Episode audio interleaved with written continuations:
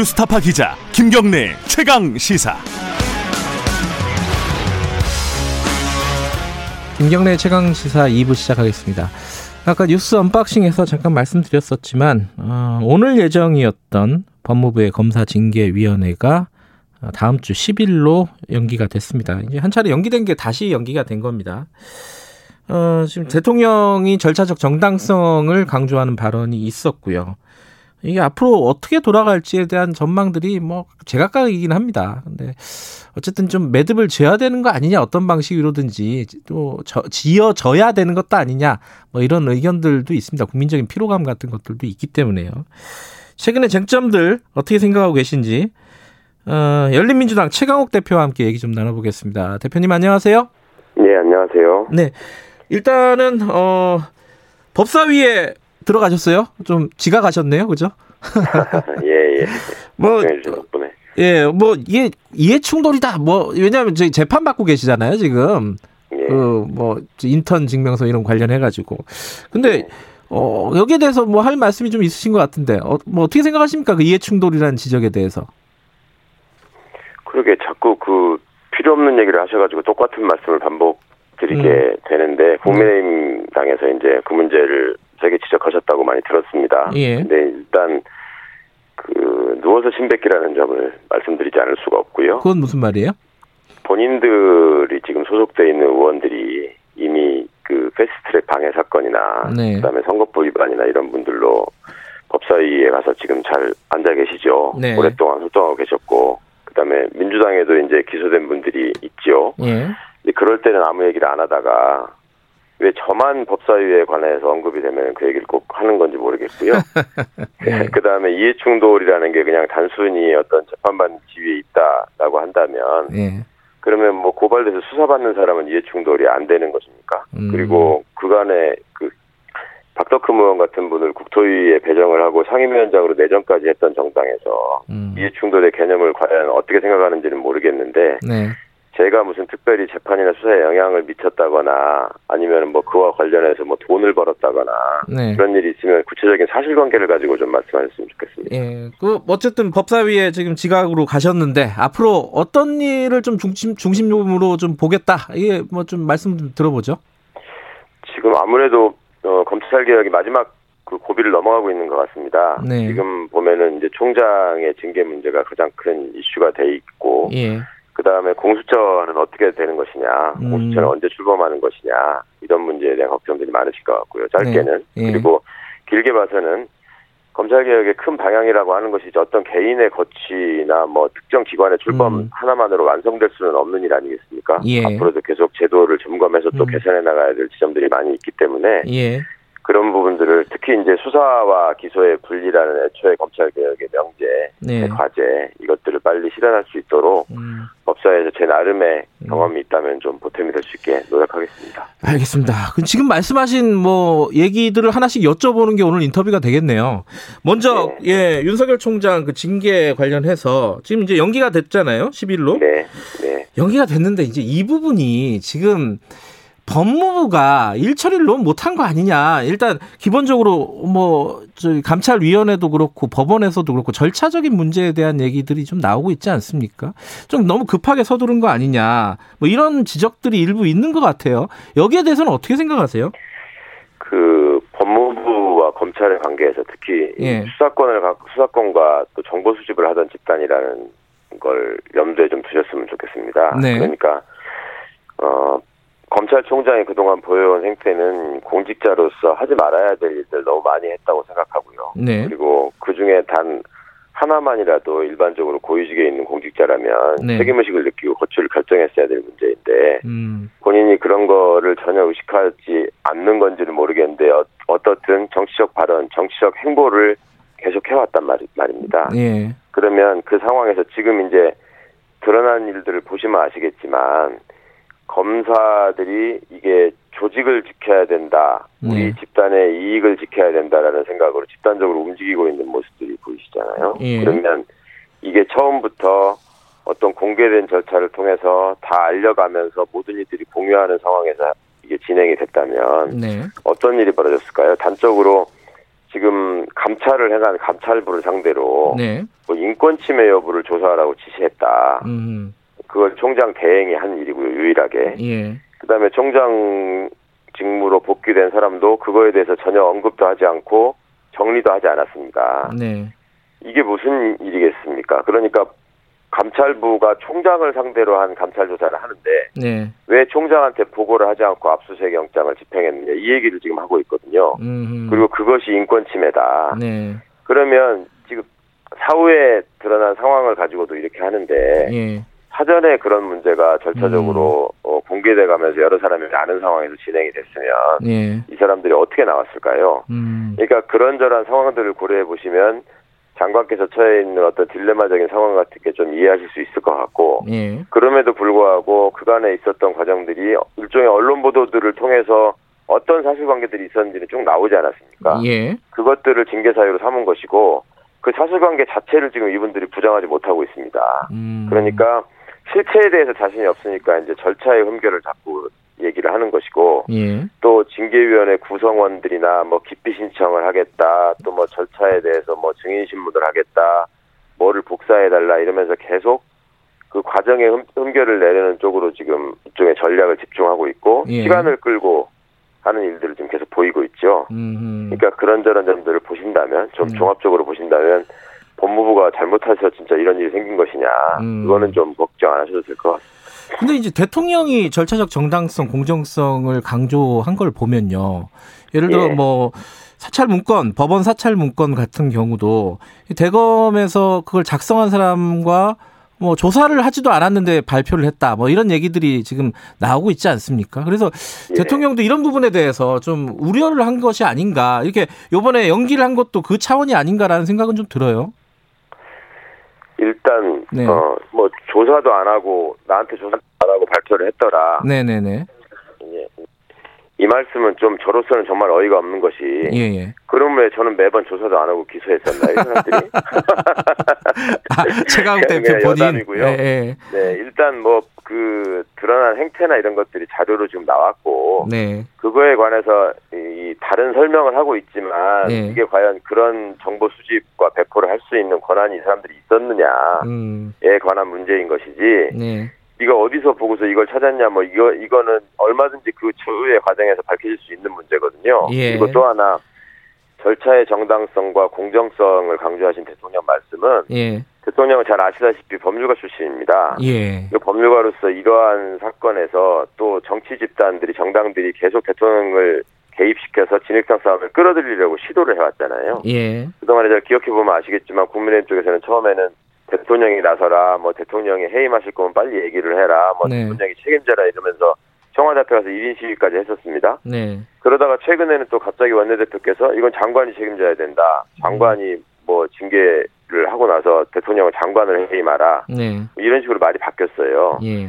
그러니까 이런저런 일련의 상황이 국민들을 너무 피로하게 하고 혼란하게 음. 하니까 네. 그 절차의 공정성과 투명성을 잘 지켜서 지금 모든 게 법에 정한 절차대로 이루어지고 있거든요. 네. 법무부 장관이 저 법에 정한 대로 검찰총장에 대한 징계권을 행사하고 있는 거고요. 음. 그다음에 그것이 진행되는 과정에서 지금 지금 징계위원회의 구성, 징계위원회 절차 이런 거에 대해서 최대한 신중하고 공정하게 가고 있는 것이고 또 중간에 법원에 제기된 집행정지 신청이나 이런 거에서도 사법부가 어쨌거나 결론에는 그렇게 동의할 수 없지만 네. 나름의 독립적인 역할을 또 수행하고 있지 않습니까? 네. 이런 것들이 민주주의 국가의 모습이니까 네. 대통령으로서 그런 절차의 모습을 강조하시는 거는 그리고 이런 중요한 사안에서 절차의 흠결이 또 생겨서 다른 실체와 관계없는 시비가 걸리면 안 되니까 네. 뭐 그런 당연한 말씀을 하신 거라고 생각합니다.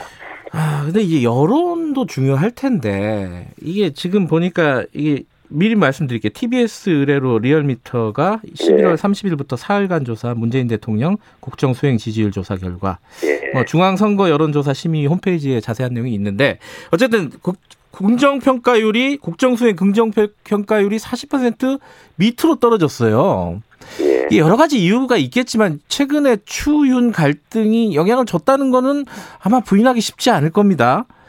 예. 여론은 어, 추미애 장관이 좀 잘못한 거 아니냐 이런 쪽이 더 많은 거 아니에요? 어떻게 보세요 이거는?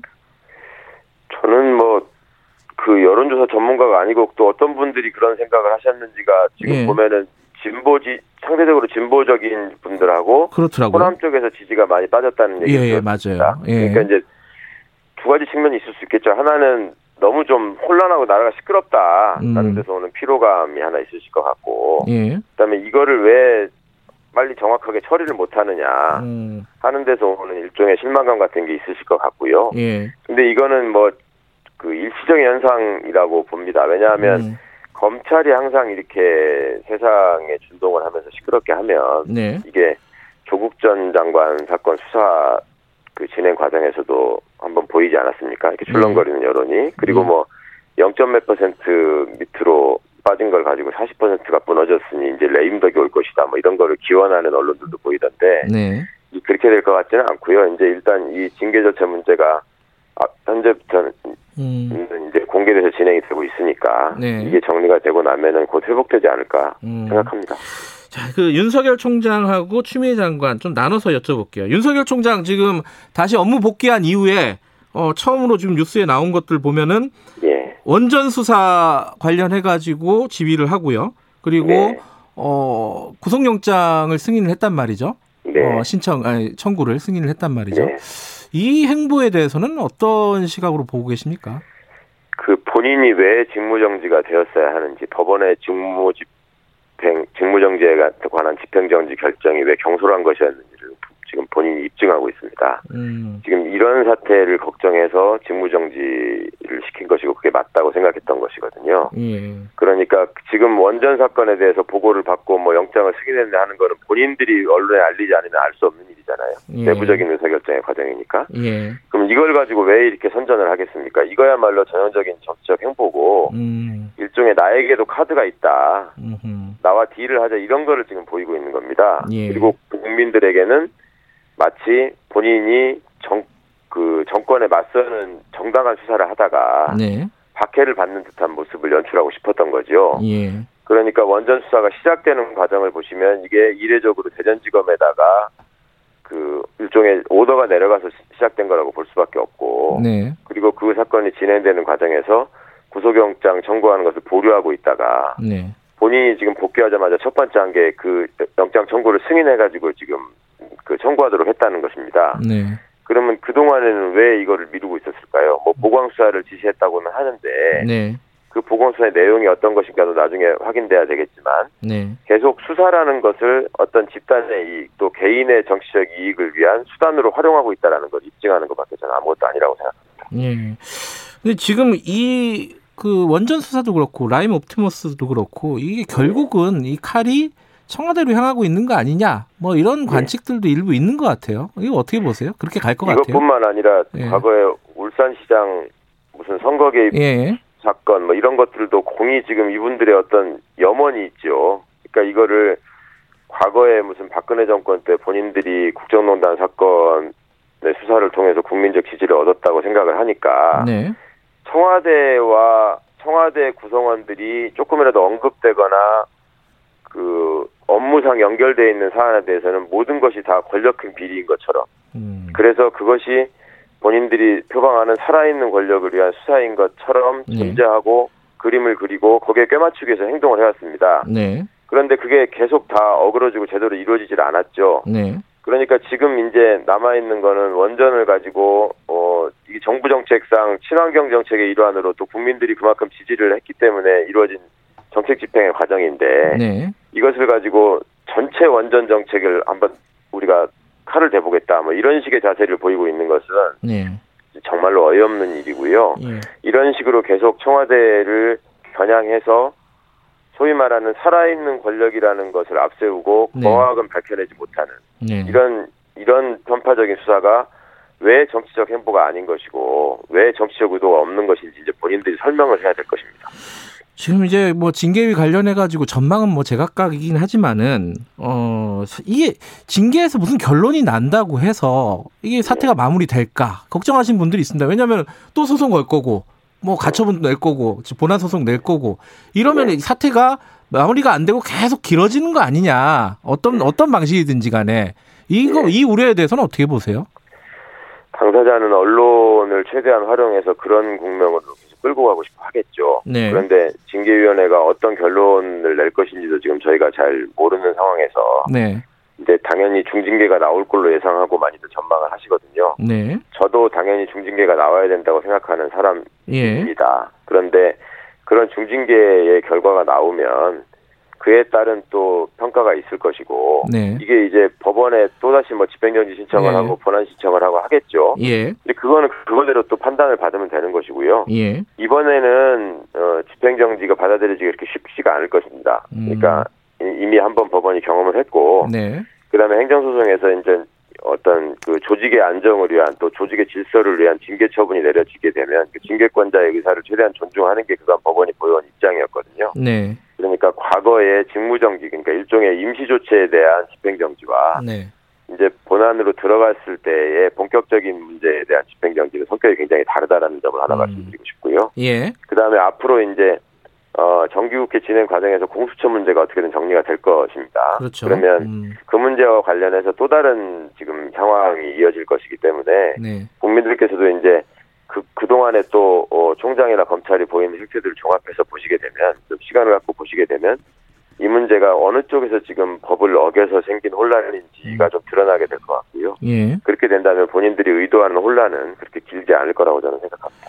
법적인 절차 말씀하신 대로 진행하는 걸 보면 되는데 일단 징계위원회에서 일정 네. 수준 이상의 징계 결과가 나오면은 네. 그 다음에 이제 어떻게 해야 되느냐. 네. 그러니까 대통령이 해임을 하고 해임을 해야 되는 것이냐. 뭐 이 부분 있잖아요. 이거 어떻게 보세요, 이 부분? 어 중징계가 나오면은 네. 대통령께서 승인하는 절차가 남아 있게 되고요. 예.